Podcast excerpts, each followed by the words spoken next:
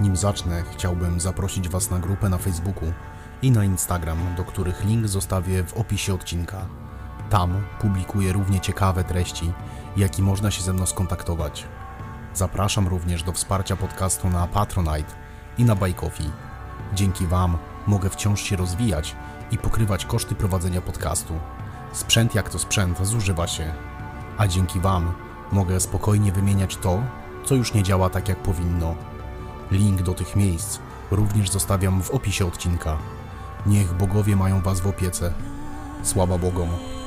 A teraz zapraszam na odcinek podcastu. Bogowie od zarania dziejów opiekowali się ludźmi. W Grecji był Zeus, w Skandynawii Thor czy Odyn, ale ich zapewne znasz dobrze. Gdzieś na pewno o nich słyszałeś. W szkole, w telewizji czy w radiu. Ktoś ciągle o nich mówi. Dlaczego więc cisza następuje, gdy ktoś pyta o bogów Słowian? Co stało się w naszym świecie, że zostali objęci tematem tabu? Kto chciałby Słowianie już nigdy nie wspominali imion starych bogów? Ale jeśli tu jesteś, to znaczy, że postanowiłeś coś zmienić. Krew, jaka płynie w Twoich żyłach, daje o sobie znać. Serce bije mocniej, gdy wspominamy tych, o których ludzie zapomnieli. Tych, którzy jeno czekają, by wrócić z niełaski, z wygnania, by pomóc nam przejrzeć na oczy, rozwiać mgłę, jaka nastała, gdy naszych dziadów zmuszono, by wiarę zmienić, by wyprzeć się tych, których kochali. Pora, byśmy rozgonili ciemne chmury, bo świat zadrży, gdy Słowianie wspomną swoich bogów. A wierz mi, są wspaniali. Oni wiekami o nas dbali, a myśmy taką niegodziwość im poczynili. Dziś proszę Cię, byś razem ze mną przerwał czas niewiedzy, byśmy głośno wymawiali imiona bogów. Perun, Weles, Rod czy Mokosz. Nie wstydź się tego, że Słowianie mają swoją historię, bo smutny to naród, co historii swej nie zna, a smutniejszy tym bardziej, gdy poznać jej nie chce. W pierwszej części przedstawiłem Ci pokrótce sylwetki paru bogów. Dziś przypomnę Ci kilku następnych i celowo używam słowa przypomnę, bo Twoja krew wciąż ich pamięta. Trzeba tylko dać jej dojść do głosu. Więc usiądź wygodnie, wycisz się, zamknij oczy i niech krew przemówi. A tymczasem cześć. Ja nazywam się Artur i chciałbym Ci przekazać choć ułamek wiedzy, o której nie posłuchasz w szkole. Ostatnio skończyłem mówić o Swarożycu, synu Swaroga. Jednak nie on jeden był dzieckiem tak znamienitego Boga. Następnym z nich był Daćbóg. Ten, co przemierza nieboskłon, trzymając swój atrybut w dłoni. Złotą tarczę. Tak, Daćbóg to słońce. Ten, co patrzy na nas co dnia. Ten, co daje nam ciepło i światło. Wielki to Bóg, co tak ważną rolę czyni dla ludzi. Ale nie to jedno było pod Jego opieką. Był też odpowiedzialny za szeroko pojęty dobrobyt, co w sumie wynika też poniekąd z Jego imienia. Dać od starego dati i Bóg, co w tym kontekście rozumiemy jako bogactwo. Dać bogactwo, czyli dać Bóg. Książęta z Rusi uważali, że są wnukami dać Boga. Jednak tą teorię logicznie trzeba potraktować bardzo z przymrużeniem oka. Dać Bóg. Ten był aktywny za dnia. Co zatem widzimy na niebie nocą? Horus, kolejny z synów Swaroga. O nim jednak nie mogę powiedzieć zbyt wiele, bo i zbyt wiele nie jest pewne. Niektórzy badacze uważają, że imię Horus pochodzi od starosłowiańskiego słowa. Dziś powiedzielibyśmy wycharsły, przymiotnik, którego dawno już nie używamy, a oznaczał on coś wynędzniałego. Uważa się, że chodziło tu o fazy księżyca, gdyż z pełnego okręgu nędzniał tak długo, aż w końcu znikał. Najwięcej źródeł prawiących o tym Bogu pochodzi z Kijowa czy z Rusi. I tam kult jego był najsilniejszy.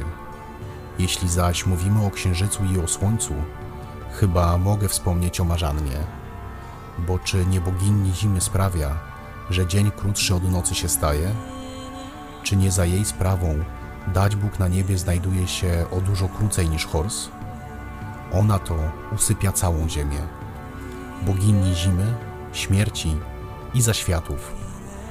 Postać tak dobrze zakorzeniona w świadomości Słowian, że jako jedna z niewielu nie poddała się próbom wymazania bogów z pamięci ludzi i przetrwała z nami do dziś. Opiera się od wieków i zdaje się, że długo jeszcze z nami zostanie. Ale nie tylko złe cechy należą do Morany. Jest ona bowiem odpowiedzialna również za obdarzanie świata mocą wody i urodzaju. Na to wskazują jej atrybuty: suknia panny młodej, wieniec czy zioła. Zwierzęta, z jakimi jest utorsamiana, to waleczna gęś i żmija, czyli żeński odpowiednik żmija, czyli zwierzęcia utorsamianego z samym Welesem. Jeśli zaś mówimy o marzannie, nie sposób nie wspomnieć o dziewannie, czyli tej, co wkracza na jej miejsce, gdy zima dobiega końcowi. Patronka lasów, zwierząt i polowań. Wybitna łowczyni, ale też patronka miłości. Mówi się o rytuale, jaki panny odprawiały do bogini, by ta wymarzonego męża na ich drodze postawiła, a ku temu należało dać jej w ofierze pukiel włosów wybranka. Bogini zaś miała już się zająć resztą. Imię jej również przetrwało z nami do dziś, jednak pod zupełnie inną postacią. Dziś jej imieniem nazywamy ziołodziewanna, stosowane przede wszystkim w ziołolecznictwie, głównie na choroby dróg oddechowych. Choroby to straszna rzecz. Cierpienie, jakie wywołują, to koszmar, zarówno dla rodzin, jak i dla samych chorych. A któż może wiedzieć, co człowieka w życiu spotka? Któż inny niż Bóg, a konkretnie bogini. Dola, czyli ta, co człowiekowi towarzyszy od dnia narodzin aż po kres jego dni, determinując po drodze, jak mu się wiodło będzie. Ta bogini również przetrwała z nami po dziś. Nieraz zapewne słyszałeś słowo niedola. Teraz już będziesz wiedział, skąd się wywodzi. Piękne czasy to były, gdy wielu bogów Słowian po ziemi naszej stąpało. Czy to już koniec? Jeszcze nie. Jeszcze nie wszystkich znasz bogów. A następną będzie Zorza, bogini świtu. Zależnie od źródeł, występowała w pojedynkę lub pod postacią dwóch lub trzech sióstr. Mówi się, że Zorza zamieszkuje pałac słońca i rano, gdy wyrusza w drogę, otwiera mu bramy. Siostra słońca, księżyca i gwiazdy porannej. W historiach z Rusi mówi się, że siostry były dwie. Jedna zorza poranna, otwierająca bramę dla słońca, i druga zorza wieczorna, zamykająca bramę, gdy słońce wraca na odpoczynek. Jeśli mówimy już o boginiach wśród Słowian, chyba pora wspomnieć o Ładzie. Dużo jednak nie powiem, gdyż niewiele wiadomo. Nie wiadomo nawet, czy bogini istniała naprawdę. I wielu badaczy się w tej kwestii spiera. Wspomnę jednak o niej, bo jak uważam ja, lepiej wiedzieć więcej niż za mało. Łada miała za zadanie opiekować się takimi aspektami życia ludzkiego jak wiosna, życie, miłość i piękno. Za jej istnieniem przemawia powieść świętokrzyska, w której mowa o świątyni znajdującej się na Łysej Górze. Tam cześć oddawano trzem bóstwom Ładzie, Boda i Leli. Kolejnymi postaciami o dość mocno niewiadomym pochodzeniu są Lel i Polel, synowie Łady. Kim byli i jakie mieli zadanie, nie powiem Ci, gdyż nie wiadomo. Informacji na ich temat jest naprawdę mało. Jedyne, co tak naprawdę zostało po nich, do dziś to powiedzonko, które znamy dość dobrze. zwłaszcza ci starsi, którzy kojarzą Kajko i Kokosz, Lelum po Lelum. Jeśli już mówimy o bóstwach niepewnych, pragnę wspomnieć Ci o dwóch postaciach: Białobóg i Czarnobóg. Dobro i zło. A historia ta mówi o dwóch postaciach mających taką samą moc, stojących naprzeciw siebie na dwóch końcach świata jasność i ciemność. I o ile sama koncepcja przedstawiania dobra i zła jako dwóch postaci o równej sile ma wiele sensu i wydaje się być bardzo prawdopodobna, tak istnienie bóstw o takim samym znaczeniu już nie jest tak pewne. Istnieje bardzo mało źródeł wspominających o nich.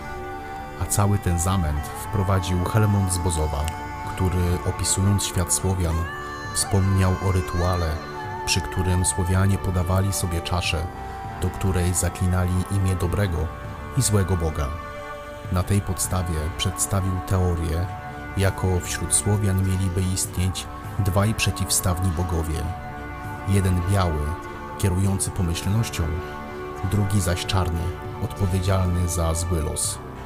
Tak oto kończy się nasza dzisiejsza przygoda w świecie Słowian. Mam nadzieję, że choć trochę przybliżyłem Ci wierzenia naszych przodków. Wielu tak znamienitych bogów, kroczących po naszych ziemiach, że aż żal nie wspominać ich imion przy każdej okazji. Dlatego obiecaj mi tu i teraz, że nigdy więcej nie zapomnisz tych, którzy dbają o nas, bo oni o Tobie nie zapomnieli. Uśpieni jeno czekają, aż krew Słowian obudzi się w nas, zawrze i rozkaże krzyczeć, że dumni ci, co przez innych zwani poganami. W naszych żyłach płynie krew Słowian, krew pogan.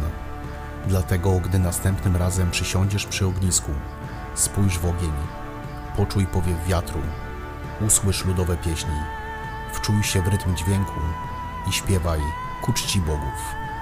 Sława